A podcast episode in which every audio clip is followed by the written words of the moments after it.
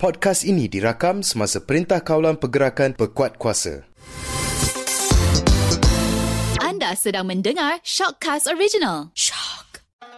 Ramadan datang lagi dan Alhamdulillah terjadinya peristiwa pandemik COVID-19 ini apatah lagi berpanjangan hingga ke bulan Ramadan hanyalah satu daripada beberapa kerahsiaan Allah Subhanahu Wa Taala. Marilah kita bersama-sama memakmurkan Ramadan ini dengan hati reda dan bersih sambil kita menyucikan kembali fizikal dan rohani kita sepanjang berada dalam perintah kawalan pergerakan PKP ini. Saya ingin bawa pendengaran anda kepada sebuah lagi kisah Nabi yang menarik, yang kaya hikmah dan teladannya. Ayuh, kita dengarkan. Bahagian pertama, kisah Nabi Ibrahim AS dan patung berhala.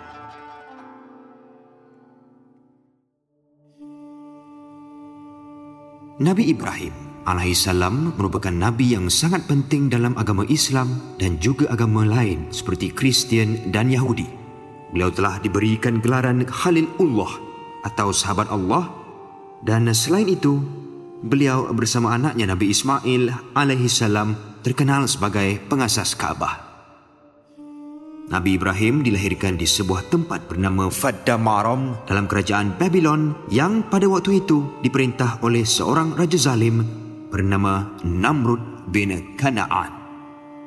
Sebelum dilahirkan ke dunia, bumi yang menjadi tanah tumpah darah kelahirannya berada dalam kucar kacir.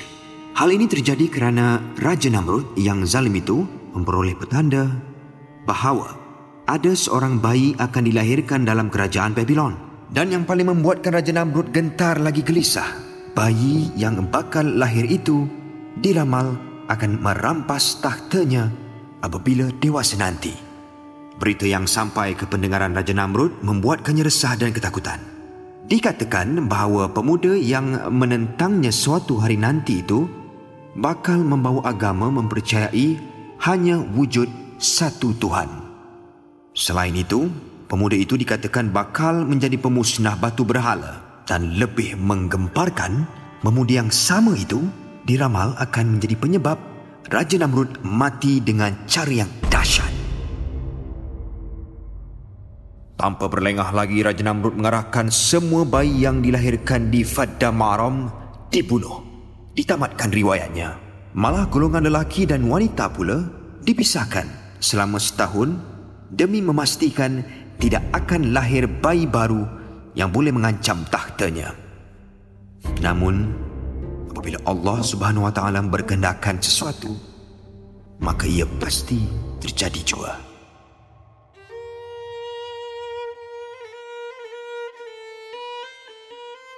Suatu hari, seorang lelaki yang bekerja sebagai pemahat dan pedagang patung bernama Azar mendapati istrinya tiba-tiba hamil.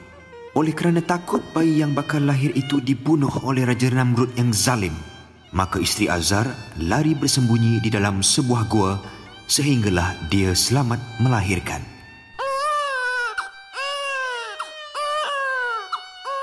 Bayi itu ditinggalkan seorang diri di gua.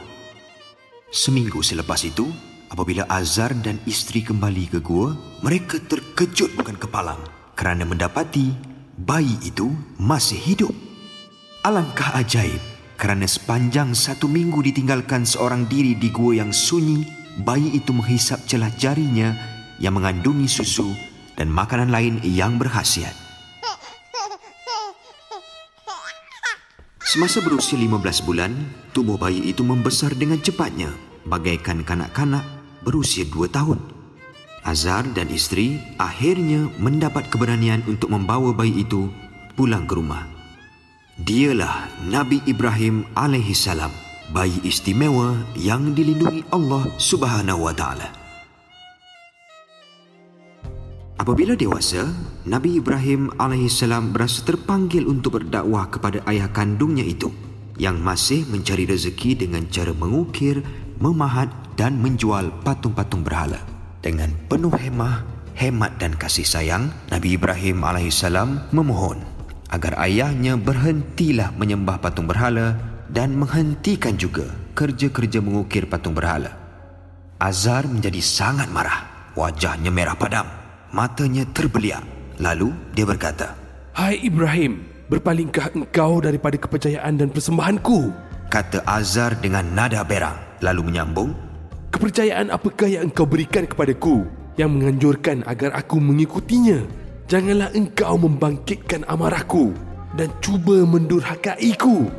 Jika engkau tidak menghentikan penyelewenganmu daripada agama ayahmu, tidak engkau hentikan usahamu mengecam dan memburuk-burukkan persembahanku, maka keluarlah engkau dari rumahku ini. Aku tidak sudi bercampur denganmu di bawah bumbung yang sama. Pergilah engkau dari mukaku sebelum aku menimpamu dengan batu dan mencelakakan engkau. Lalu keluarlah Nabi Ibrahim AS dengan perasaan sedih kerana diusir oleh ayah kandungnya sendiri yang masih belum menerima hidayah Allah Subhanahu wa taala. Nabi Ibrahim alaihissalam masih tidak berputus asa. Dia terus berdakwah dan terus mengajak kaumnya agar menghapuskan amalan-amalan kufur lagi syirik yang bertentangan dengan tauhid dan iman kepada Allah Subhanahu wa taala dan rasulnya. Namun mereka tetap berkeras. Kata mereka, amalan tradisi nenek moyang itu akan terus diperjuangkan. Lalu pada suatu hari, berduyun-duyunlah penduduk kerajaan Babylon keluar dari kota untuk meraihkan hari suci mereka. Nabi Ibrahim AS yang tidak ikut serta telah merancang untuk berbuat sesuatu. Dengan sebilah kapak di tangan, dia menuju ke rumah berhala yang ditinggalkan tanpa penjaga. Nabi Ibrahim AS memecahkan berhala-berhala yang ada di situ. Satu demi satu walau bagaimanapun ditinggalkan sebuah berhala yang besar. Ya, berhala yang besar itu tidak diapa-apakan. Namun, di leher berhala yang paling besar itu dikalungkan kapak Nabi Ibrahim alaihissalam. Penduduk kerajaan Babylon yang baru pulang dari pesta hari suci mereka terperanjat bukan kepalang. Patung-patung berhala Tuhan mereka bersirakan, hancur berkecai-kecai menyembah bumi.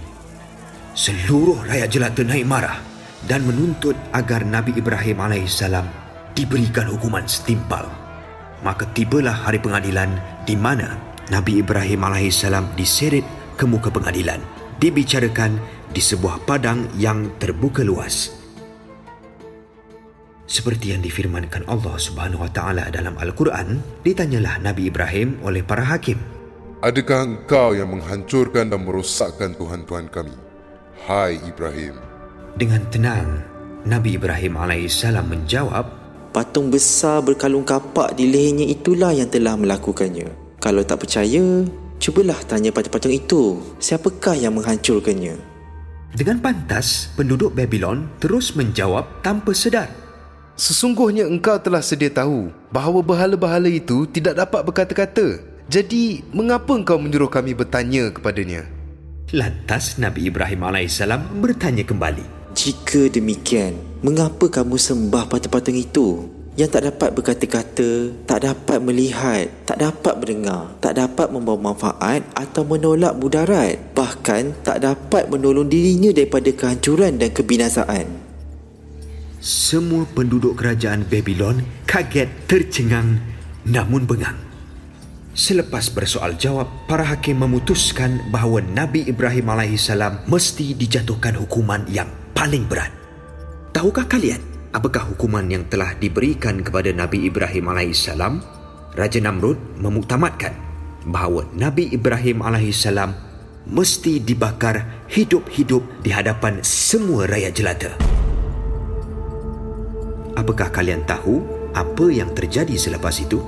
Bagaimanakah keadaan Nabi Ibrahim AS apabila dibakar hidup-hidup di dalam api yang besar dan marak menyala?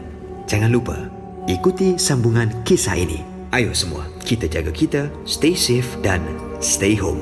InsyaAllah, segalanya dengan izin Allah Subhanahu Wa Taala.